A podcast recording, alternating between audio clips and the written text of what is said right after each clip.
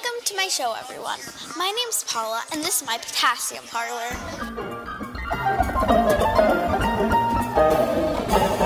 That's right, we'll be talking about potassium, or potash for short. Potash is the first element on the fourth per- row of the periodic table. The atomic number is 19, and the atomic symbol is K. Potassium was officially discovered by a chemist named Humphrey Davy in 1807.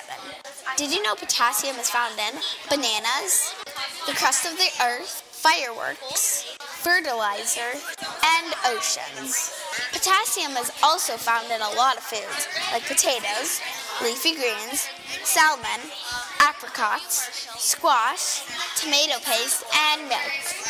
But as I said earlier, it is mainly found in bananas. As you can see, potassium is a very interesting element. We have it almost every day. Thanks for tuning in. I'll see you next time.